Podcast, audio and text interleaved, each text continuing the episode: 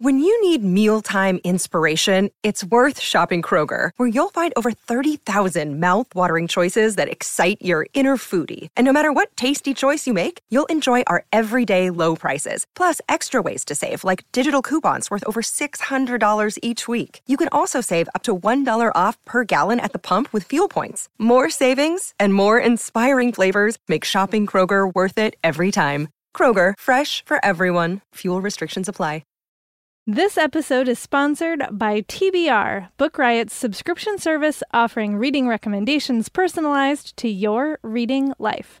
Want great new science fiction and fantasy books to read, but overwhelmed by all the publishing buzz?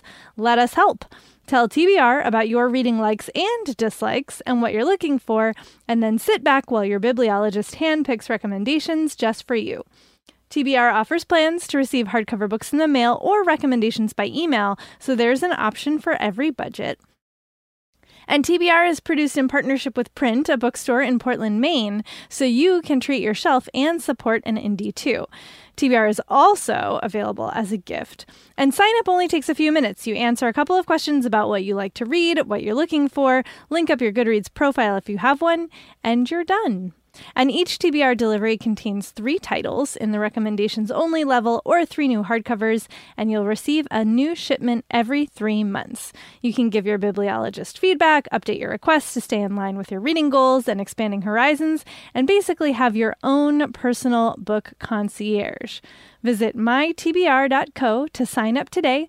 That's mytbr.co.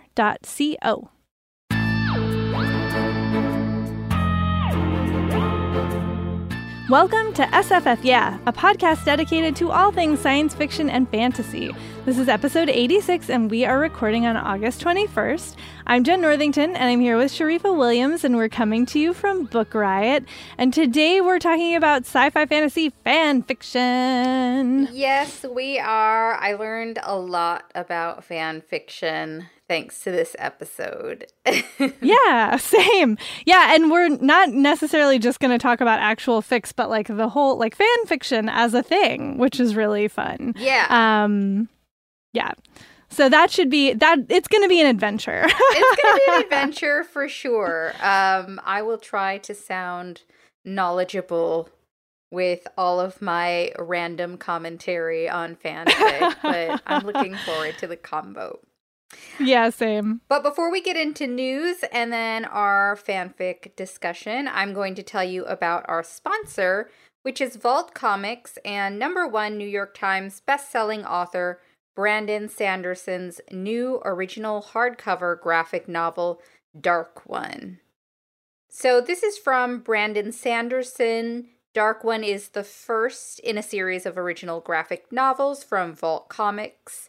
Paul Tennyson is a young man haunted by visions of a dark and fantastic world, visions he initially believes are hallucinations, but when he discovers they are prophecies from Mirandus, a world in which he's destined to become a fearsome destroyer, he'll have to embrace the fear, rise up as the Dark One, and shatter everything.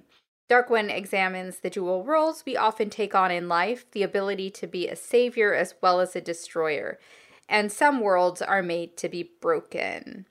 So, this is a graphic novel and it's coming to us from a Hugo Award winner. You can get the series a bundle of the ebook, which is delivered immediately, and a 224 page hardcover graphic novel, uh, which begins shipping to customers after September 5th of this year, all for $29.99. So, if that sounds like your thing, you should definitely check out Vault Comics and Brandon Sanderson's original hardcover graphic novel, Dark One. Thanks for sponsoring today's episode. All right, let's talk about some news. And mm. I wanted to share this article I found really fascinating for numerous reasons. And so the headline of it is that there's this list of you know, every possible kind of science fiction story. It's this list that was created by a 1920s science fiction writer by the name of Claire Winger Harris, who I had not heard about, first of all. So I was, I'm always interested in hearing about, you know, women sci fi authors from way back when because we don't hear about them that much still. And I feel like we're still making new or rediscovering people who have been around, who were around, and who made the genre what it is today. So the main part of this is just this list that that this author Harris created, but then the actual piece goes into this really interesting narrative about women's history in science fiction and how men in science fiction have been gatekeepers in a lot of ways. And it talks about the Astounding Award, which was the new which is the new name for what was the Joseph Campbell Award and how Joseph Campbell's legacy of you know gatekeeping women in science fiction was really problematic. And even talking about George R. R. Martin's weird toastmaster, toastmaker uh, role in an awards ceremony in the Astounding Awards and how writers and readers responded to that. So it really explores the concept of or the role of women in science fiction from back when, because Harris was publishing in the 1920s and her last story came out, I believe, in 1930, but she also made some commentary in journals about, for instance, how Hollywood should bring back or should should ignite more interest in science fiction adaptations and films. And so that was when she came up with this list, which is mentioned in the piece as something that kind of shows how certain tropes in science fiction now sound really dated, like, you know, yeah. gigantic insects, which I'm still interested in seeing in science fiction. I don't know about everybody else. But there are other aspects of the list that kind of harken to a different time before certain scientific research was really developed or fully formed and explored. And I just found this whole thing interesting because this person, Harris, was publishing in these magazines and was kept out of magazines. And for instance, some of her stories, which were almost winners. One of them uh, was third place in an award, and one of her stories was published in Hugo Gernsback's journal in Amazing Stories, and Hugo Gernsback is who the Hugos are named after. And I mean, there was this part of it that was talking about how Hugo Gernsback was really supportive of Harris and her writing, but then there's also the note that, you know, before you give him applause, there's this whole statement he made about how she was a third prize winner and basically saying it was a complete surprise that the third place winner proved to be a woman because, and this is a quote, women do not make good scientification writers because their education and general tendencies on scientific matters are usually limited. So there's that. but I really recommend reading this in full because it's really fascinating.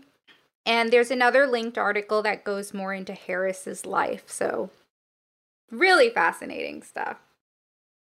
Yeah, I was so glad you dropped this into the agenda because I was reading it earlier today and was just I wanted to go off in 16 different research directions from it. There's so yeah. many pieces of it that are just parts of science fiction history that I'm not super familiar with, and names of authors who I really would love to look up now, including Harris.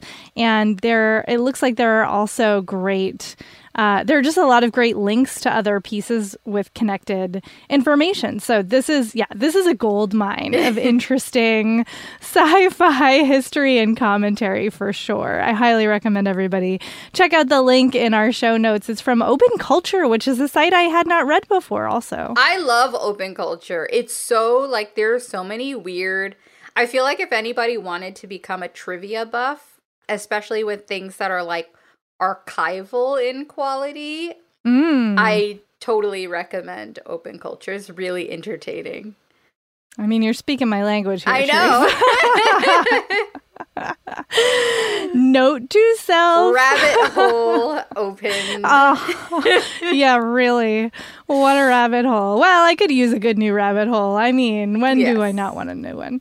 Yes. Uh, all right. Well, speaking of awards, I want to talk about the World Fantasy Award finalists. We're actually announced at the end of July, but the winners will not be announced until like late October. So we're not so far behind mm-hmm. on this. And there are some exciting nominees in the novel category. I was really delighted to see that Kacen Callender's Queen of the Conquered made it to a finalist position because that book, I think I've talked about it on the show before, but mm-hmm. man, it just like ripped my brain out. So I, I hope it, I'm glad to see it getting accolades and whether or not it wins, I'm really excited for more people to pick up Callender's work because they're doing a lot of great work.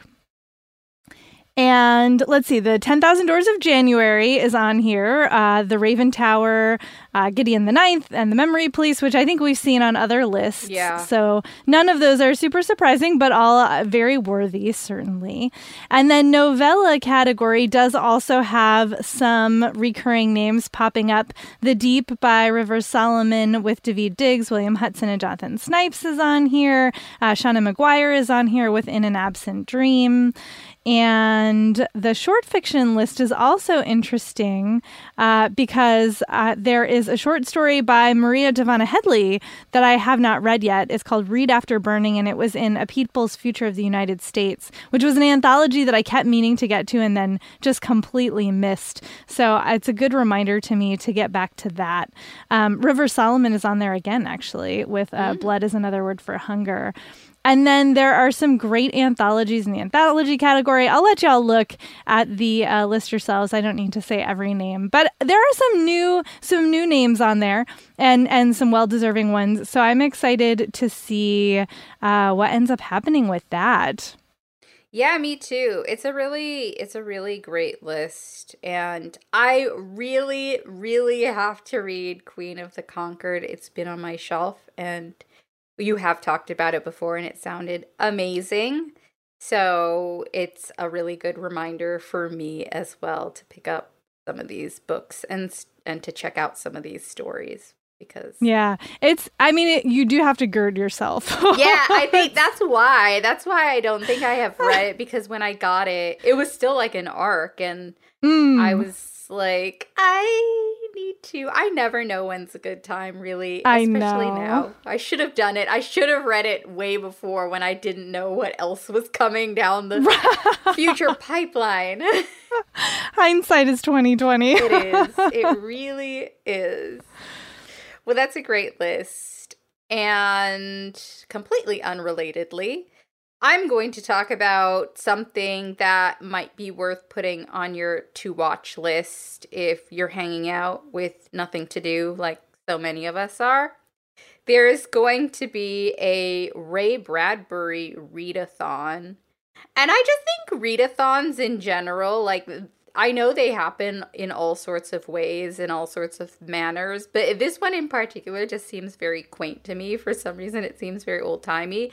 But a bunch of writers, actors, and individuals will be reading Fahrenheit 451. This is going to be streamed online. And it starts, it'll actually start before this episode is out, but it goes on from, it's from August 22nd through September 5th. So all of the readings will be available from the previous ones to September 5th through September 5th. And this is basically to commemorate Ray ba- Bradbury's the 100th anniversary of his birth. So that would have been on August 22nd. And there are a bunch of really great authors and notable figures who are going to be presenting and reading. Librarian of Congress Carla Hayden is going to be introducing each of the three parts of Fahrenheit 451, and other librarians will also be making some introductions. And then readers who will actually be reading the book include William Shatner, which I find funny, I but that makes sense, you know, Star Trek. Mm-hmm. Uh, Neil Gaiman is going to be there as well. Marlon James, very amazing writer, is going to be reading as well. Marjorie Liu. So lots of familiar names. Tananarive Due, one of my faves, who I can't wait to see, as well as her husband, who I haven't read before, but is a sci fi author, Steven Barnes. So it sounds like it's going to be really interesting. And I haven't read Fahrenheit 451 since high school, I'm pretty sure. So I'm kind of interested in seeing it or revisiting the story in this really interesting and different way that makes kind of a classic feel a little bit more fresh. So, if that sounds like something you want to watch, it's again going to, it'll have started already. So, you'll be able to click the link in the show notes and catch up on the first one and then continue watching from there. And it's going to be available, I believe, on a few platforms. You can either click that link, I think it'll also be on YouTube and perhaps one other platform that I can't remember or find right now. but you can find it in the show notes. Do you know that gives me an idea because we are planning on doing some adaptation versus the original podcast. Oh yeah. And we could totally do Fahrenheit 451 and then the uh, Michael B. Jordan adaptation. Oh, yeah. I haven't watched it yet. So. Me neither. Uh huh. A little, a little food for thought. We'll put that on the idea list. Could I be, could be interesting. Inspiration striking in episode. In, yeah. I, I feel like that's what yeah, I feel like that's what always happens with these like movie watching ideas. I'm like, wow, we're just while we're talking about this, why don't we just make that an episode? Why not? Um, why not? All right, let's see. Uh, oh, so this is both a thing to have on your calendar and a cool new award to keep an eye on. But FIYAH Lit Mag, which just won an award at the Hugos. Well deserved. They produce amazing work. I know I've talked about them and their authors before, but they have started a annual Ignite Award, uh, which is to honor the speculative writers who are um, working towards inclusivity in the genre. So they are celebrating the vibrancy and diversity of the current and future landscapes of sci fi, fantasy, and horror by recognizing incredible feats in storytelling and outstanding efforts towards inclusivity of the genre. So, I mean, a worthy mission in so many ways, very much in line with the work that they're producing. And they have put out their finalists list, which is great. Mm-hmm. Um, you have definitely heard us talk about a lot of these titles uh, for Best Novel Dragon Republic by R.F. Kuang, uh, Gods of Jade and Shadow by Silvia Moreno Garcia, Jade War by Fonda Lee, Storm of Locusts by Rebecca Roanhorse, Kingdom of Copper by S.A. Chakraborty. Like these are these are books we're in love with. Yes. Um, the novel Best Novel for YA category also has a lot of favorites in it. Um, Akwaeke Emezi is in there, Dhonielle Clayton, Tochi Onyebuchi. I mean, it's just these are really these are really great books that they that have made the finalist list, and I highly recommend checking out the full list of finalists because there's some real good stuff in here. They've got Best in Speculative Poetry, which is great. They're mm-hmm. also doing a Critics Award. Um, and I was delighted to see Jesse from Bowties and Books on there because that's one of my favorite Bookstagram accounts yes, these days. Agreed. And so yeah, I'm super jazzed to see that getting that account getting some love. Uh, there's best fiction podcast, there's best artists, there's all kinds of good stuff in here. And the reason this is something to mark on your calendar is that this is in conjunction with the convention that they're producing, which is going to be entirely online and celebrating BIPOC uh, you know, folks, if you have not heard that phrase before, it's Black, Indigenous, and people of color in speculative fiction. It is going to be October 17th through 18th, and registration is open now. And I think the tickets are like 40 or 50 bucks, which is not that much when you see their lineup and what the programming is going to be. It's really solid. So I'm just currently trying to figure out how I can move my work schedule around. uh, to make room for this. But I think it's going to be awesome, and I recommend that you check it out. I've got link in the show notes so that you can see it all. But yeah, super excited for both this new award and for this con because they've been doing amazing work, and I'm excited to see them branching into new uh, projects. Me too. And the only thing I have to say about this is it might be, it probably is the most beautiful list I have ever seen. It's just the most amazing list. I, my eyes are just like huge right now while I look at it. So, yeah. Awesome. Awesome job, FIYAH. Yes, yes. Uh, okay, let's see. So we're going to talk about fan fiction, but first, let us do another sponsor. And you've heard me talk about this book before. It is Black Sun by Rebecca Roanhorse. I think I mentioned it on our most anticipated episode, but in case you've forgotten, uh, this is inspired by the indigenous civilizations of the Americas before European colonization. And Black Sun follows warring matriarchies, all vying for power in a world filled with celestial prophecies, political machinations, and forbidden magic. And Rebecca Roanhorse is a New York Times best-selling author of Native and Black descent, and she's been writing for, you know, she's been writing her own work. She wrote a Star Wars novel that I really love, probably more than one. She's going to be writing for Marvel coming up, so she's kind of everywhere. And uh, the publisher says that this is made for readers who enjoyed N.K. Jemisin's The Fifth Season and Marlon James's Black Leopard Red Wolf, which I know lots of y'all have been excited for. And it's got great reviews from other authors, including Tochi Onyebuchi, who we talk about a lot, Stephen Graham Jones, who we also talk a lot about, Ken Liu. I mean, this is like a who's who of who of blurbers here. mm-hmm. It's some high profile blurbs. Uh, so yeah, so everybody's excited about this book, and you should be too. Uh, so again, that's Black Sun by Rebecca Roanhorse. It is now a thing that you can read. So get excited about that. Awesome.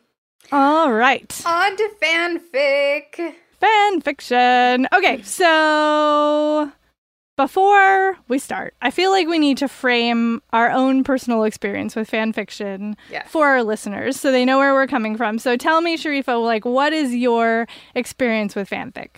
I don't have a lot of experience with fan fiction, but I I believe that in the time of like live journal and even in tumblr times i would sort of accidentally happen upon fan fiction so i wasn't somebody who was necessarily crawling uh, these fan fiction sites we're going to talk about today but I would occasionally just stumble upon some fan fiction. And I think the the most common fan fiction I used to stumble upon, which is going to tell you everything about my obsessions, was definitely like labyrinth fanfic. Oh. There was so much for a while. There was just so much labyrinth fanfic. And maybe it was just because of where I was going and my interest that I just kept happening upon these. But I mean, you know, that's a that's a thing that still is out there. So that's my experience. So it's very limited, which is why this was very much a learning experience for me. What about you?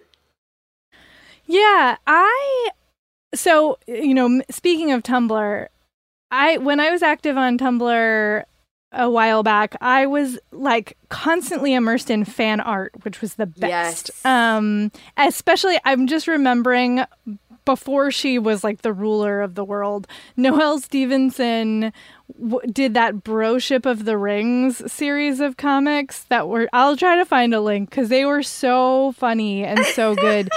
and and and that was the kind of stuff that would just like turn up in my feed and make me so happy. The way that people would, you know, envision these characters and then make them their own and, you know, send them on these little like mini adventures. They're basically, I mean, fan art is mini stories is are really what they are. Um, yeah. Um, so that always made me really happy. And then I have always felt a real fondness for fan fiction as a thing, even though I don't read it regularly, because you know when I was growing up, I I definitely wrote self insert fanfic of this one series. oh my gosh, this is so exciting. By Patricia Kennealy Morrison, that I jokingly refer to as Celts in Space. It's like the Irish in outer space. It was just, oh, I just wow. was obsessed with it. And I, I definitely wrote stuff, but it, not on the internet, like just for me personally. And then when AOL became a thing, um, I was all over the Dragon Riders of Pern, you know, boards. I think I talked about that in our episode zero. We yeah. were talking about our nerd cred. And like that was, I have fond memories of that. But as, you know, after that, I really did not. I wasn't on LiveJournal. Like, really, Tumblr was what reminded me that this is a thing. And then, you know, it's gotten so huge since we were kids. I mean, it's enormous now, yeah. right? Like, it's not just like a bunch of people posting on their GeoCities page. Like, it's like a whole thing, which makes me so happy. Um, and so it was really fun to like refresh my memory about certain fandoms. I, I definitely fell down some rabbit holes on AO3 of like mm-hmm. following tags and like I found this one Star Wars story that made me cry a little bit that I'll link to in the show notes. It's like it's called Homestead. It's by Kate Monkey. I'll link it. It's like, oh, it just gives me all the feelings. It's a much better ending to Rise of Skywalker than we actually got. Um, and and that's just to me like what fan fiction is all about, right? Is, you know, whether it's self insert or you're like, this ending needs fixing, or this character, these characters, you know, must, they, they should have gotten together, the classic shipping, you know, it's, it just is so satisfying, I think, in a lot of ways. And it's become so embedded in science fiction and fantasy. Like when you start to look at, I have a link here for authors who have written fanfic, like who, who have like openly revealed that they are fanfic writers. Um, and it's a lot of very big fancy names. Yeah. And I just love that that's now cuz you know fan fiction has been derided I think also on the internet for a long time.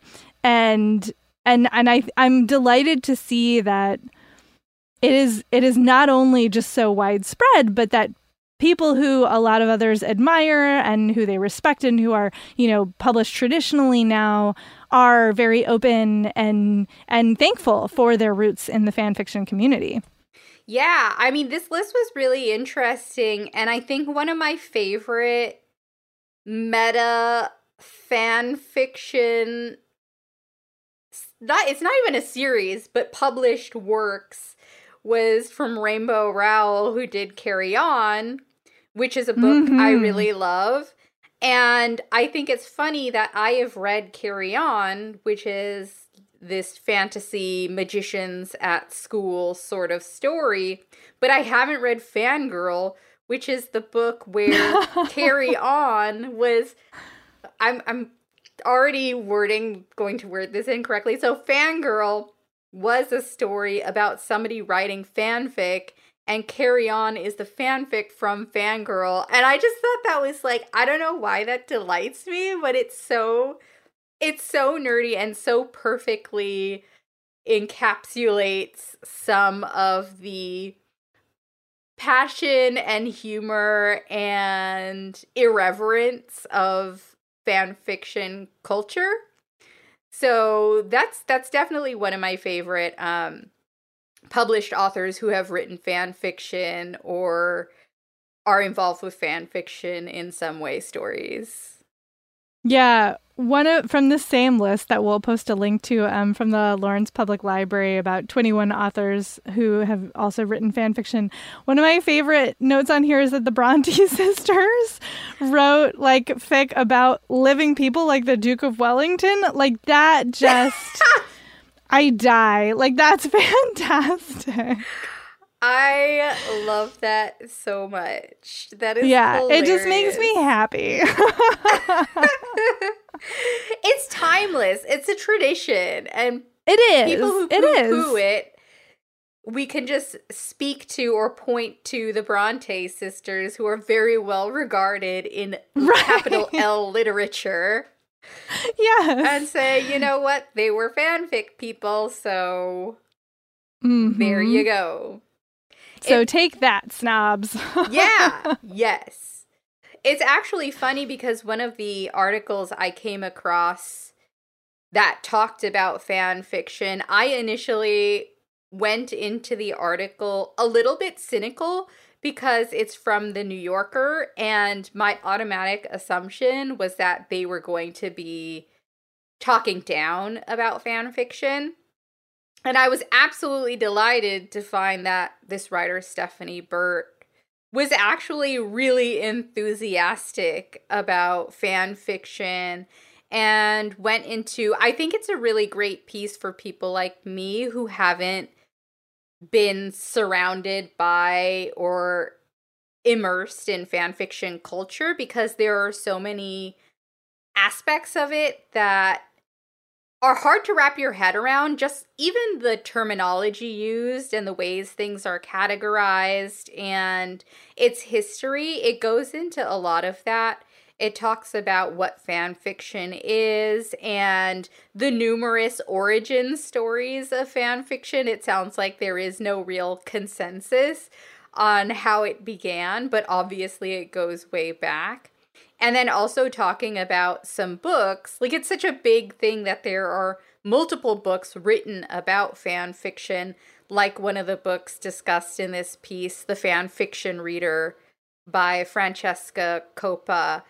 So it talks about a lot of this stuff and about this this aspect of writing fan fiction that I also didn't know about which is basically because there's the potential to be sued for creative works or for plagiarism. There's actually a a process where you just remove certain aspects and themes of a story enough where you can't really be sued? Maybe you can. And so the the phrase that they use is called filing off the serial numbers which was a new thing to me and i just found that really interesting but also probably really smart because i can absolutely see something like this happening especially with you know the big, bigger franchise works and this is possibly also why a lot of people are anonymous in many Mhm. fan fiction works and on sites and things. It's very anonymous culture. And I just found the whole thing really interesting and a great sort of launching point for for people who are new to fan fiction. Yeah, you touched on this a little bit, and I think it's worth saying that. I mean, I don't think we're going to get too into it in this show, but there have been some sci-fi fantasy authors who are notoriously cranky about fan fiction. Yeah. Um, so there's that. Uh, and I can understand it. I mean, I think that, you know, if you look at it from the perspective of like, these are my stories. These are the characters that I've like given mental birth to. I've poured blood, sweat, and tears into this and you're just like taking it and changing things and then putting it back on the internet. Like I can kind I can understand to a certain degree why that would be upsetting, but I also think like fan writers are not making any money off of anything. And you know, the audience for this is pretty small compared to like your published works. Like you know, you're not co- you're not competing No. with fan fiction writers. You're not they're not taking I don't feel like they're taking anything actually away from the authors. And you know, if you're an author and you disagree, like that's totally, you know, you are welcome to do that. That's your opinion and that's fine. But for me, it just seems like especially if you're going to get litigious about it, it just seems like such a waste of time and energy to me because it's like, you know, what are they what are they really doing to you? Nothing. Yeah. They're not doing anything. Yeah, the money aspect of it is an interesting one because I mean, some of these when you read the stories, it takes it takes so much thought and creativity and you also have to have been immersed in these fandoms and you have to have Mhm. you have to be really knowledgeable about the place you're coming from and the fact that they do it for free like they're not even doing it for fame because right. their names aren't out there so mm-hmm. i i agree with the idea that if i was an author i would think of it more as the promo sort of thing like if people yes. get captivated by your fan fiction story, people who maybe haven't even read my books, I would be really excited that maybe it's opening the doors for them to read the source material, especially if they then wanted to go on and write their own fanfic because I feel like the culture of fanfic is so readers and writers are so closely tied Mm-hmm. I feel like mm-hmm. there's so much, there's such an open opportunity for participation. And it's one of those, it's a place where I think a lot of people who read fan fiction would be inspired to write their own stuff. So I don't know. I, I get it too. I get it. Maybe you feel a person would feel possessive about whatever they spent blood, sweat, and tears on their creative projects, but I just don't see it. I definitely see it as promotional and cool. And what a vote of love. Like that somebody loves your universe and character so much that they need to write their own way into it. Like that's just beautiful. It's that makes beautiful. me I that gives me the warm fuzzies personally. I I agree. I do too. So I want to shout out real quick uh, if you are looking for a guide to the world of fan fiction and both the commentary on it and some great fics to read. I cannot recommend highly enough the Rec Center, which is an email newsletter by uh, Gavia and Liz. And it is so good. It comes out every Friday in my inbox. I read it every week. And they were Hugo finalists in 2020, so congratulations to them. It is just chock full of like interesting stories from the world of fandom. They have they do have fan art, they have meme talk, they have recommended fics from all different kinds of genres. Um, it is a wealth of information. It's also really fun to read. They mm-hmm. have mm. they clearly have a lot of fun with it, and I just it is a gem no matter how involved you are in the in the fic world like i i just can't recommend it strongly enough. It's so good. Um so i have a link to that. It's a TinyLetter. I have a link to that. It's free. You know uh, you can sign up whenever you like and i strongly recommend that you do. Yeah i came across this one as well. So i think it's one of those very lauded very well recognized newsletters or resources for fanfic enthusiasts of all sorts. So, should we talk mm-hmm. about some of mm-hmm. the other places people can find actual fanfic if they want to like yes. get into it? Yes. Because you found two of the big ones. Well, sure. Yeah. So, I mean, I think, yes, the two biggest are definitely Archive of Our Own, also known as AO3, um, which won a Hugo Award in 2019, which was such a big deal and really amazing mm-hmm. and well deserved. They do so much work, um, both to like protect fan fiction writers and to make it a healthy and sustainable community. It's really stunning how much work they put into that site. So, you know, and and it is the searchability is really solid. Like I'm a search query queen over here. like I love I love to be able to construct a search query and they give you so many options. It's very delightful. Um, I don't even want to tell you how much time I spent like crafting different search strings. And then fanfiction.net, uh, also known as FFN, is another very big one. I think it's a little more browsy, is my sense of it. Um, I couldn't tell you, I'm not an expert, so I could not tell you the main difference between the two, but they're both uh, just a wealth of, if you want to fall down a rabbit hole for your given fandoms or just like explore, there are a lot of. Uh, a lot of things there. So, and I, well, let's see. Do we want to do this now or later? I did some highly unscientific research. yeah, we can talk about some unscientific. I thought that this was really interesting, so we should definitely get into it.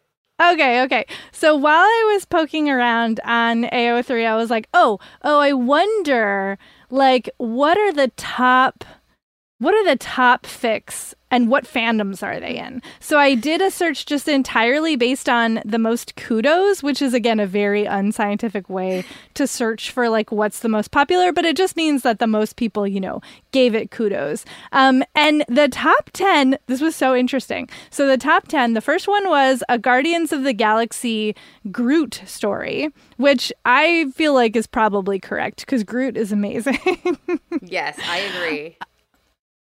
Um, there were two for My Hero Academia, which is an anime manga property that I am just surrounded by people talking about it. And one of these days I will get into it, but I have not ventured there yet. Uh, there was a Star Wars, it was a Reylo pairing uh, story. There was Voltron, which so made me weird. happy. I know, I love it. And then this, I nobody else cares, but I am a huge Teen Wolf fan, and I was so delighted to see not one but two Teen Wolf stories, both of the Sterek pairing variety. It made me so happy, um, because I'm a nerd. I would Uh, never have expected that, by the way. I love Teen Wolf. Oh my gosh, we'll have to do like I. We don't have time on this episode for me to talk about why I love Teen Wolf, so that, we'll save it for another episode. But I love Yes. it. Um, there was an inevitable Harry Potter Drarry pairing. Uh, there was BTS in the top ten, and then also a Sherlock Johnlock story. Um, and if you're not familiar, those like when I say Johnlock, it's like John Sherlock pairing. Drarry is Draco and Harry. Reylo is Rey and Kylo Ren. Uh, most a lot of fics are pairings, obviously. Yeah. Yeah, I found a lot of I the BTS one was actually one. There were only two sites that I really got into that were not those two that were not the big sprawling ones and I went to Reddit and also Wattpad and on Wattpad there was definitely a lot of BTS fan fiction as well as Yeah, K-pop is is all over. yeah, it was. I, I, I guess I shouldn't have been surprised because K-pop has some serious stans. Like I have never seen a stand like a K-pop stand. it is amazing. Uh, but they also had like things like you know Final Fantasy and Alien and things like that on Wattpad. And then uh, Reddit, just to let everybody know, did have some did have a fanfic subreddit.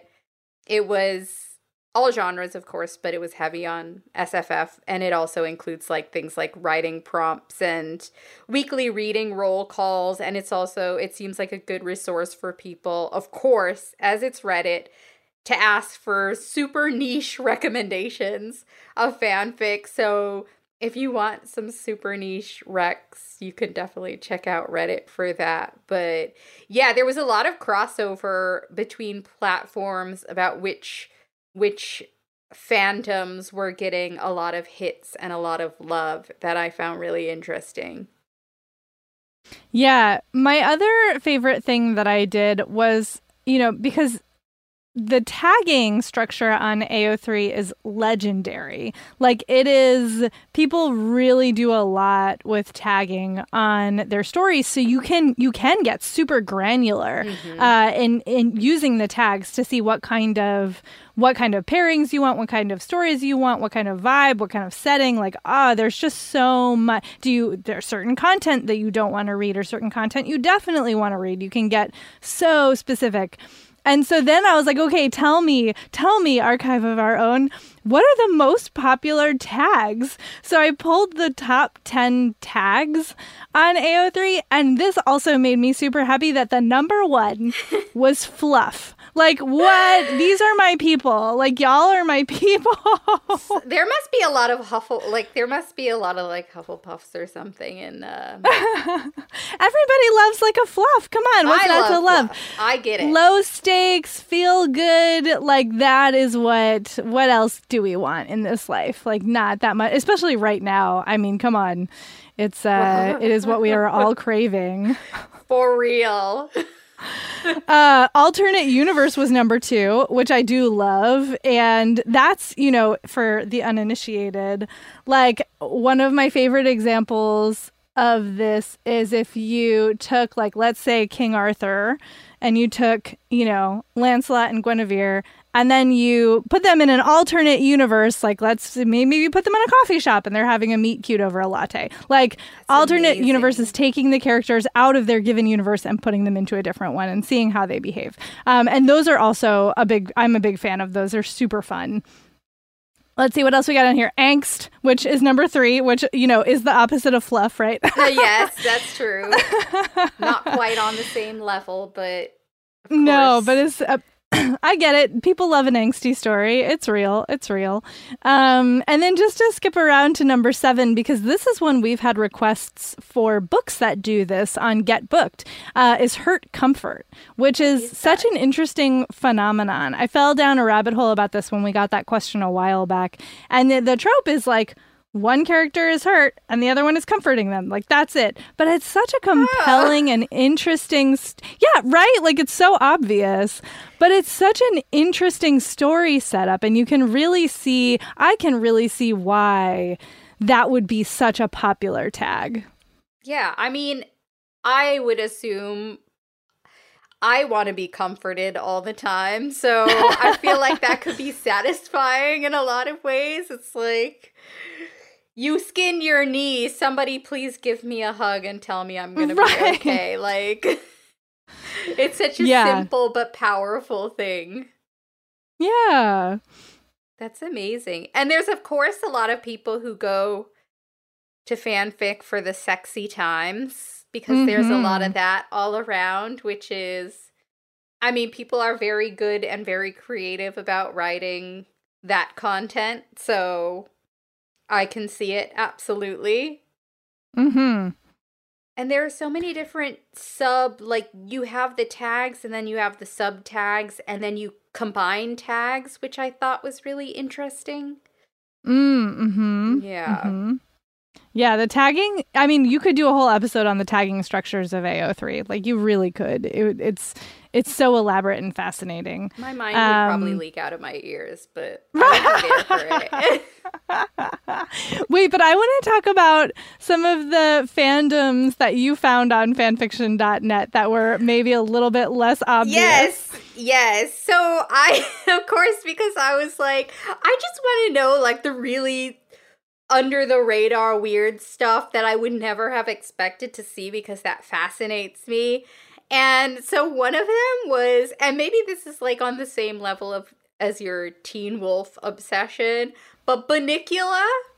I mean, I amazing. Would, I would not have expected that, but I love that it exists. And also, one of the I don't even know what to call the Wayside series. It's just like bonkers, fabulous middle grade fiction about this toppling school that is way taller than any school should be and full of total weirdos. And I used to be obsessed with that series when I was a kid. And I was so, I felt like I had found my people when I saw that there was Wayside series fan fiction because. Yeah. That is amazing to me. And then there was also like weird science. So many of these are nostalgic loves too. Weird Science, which is super problematic in all sorts of ways nowadays uh-huh. watch it again. but right. of course, there's fanfic about that because it could go in so many different ways. And then Mars Attacks, which I actually thought was really clever because Mars Attacks has so many characters. It is just perfect for. There are so many combinations of ways you can make fanfic out of that movie.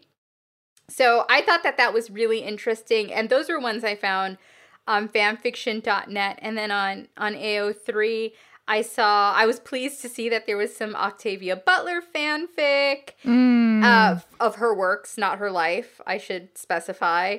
And then there was this super random one that I.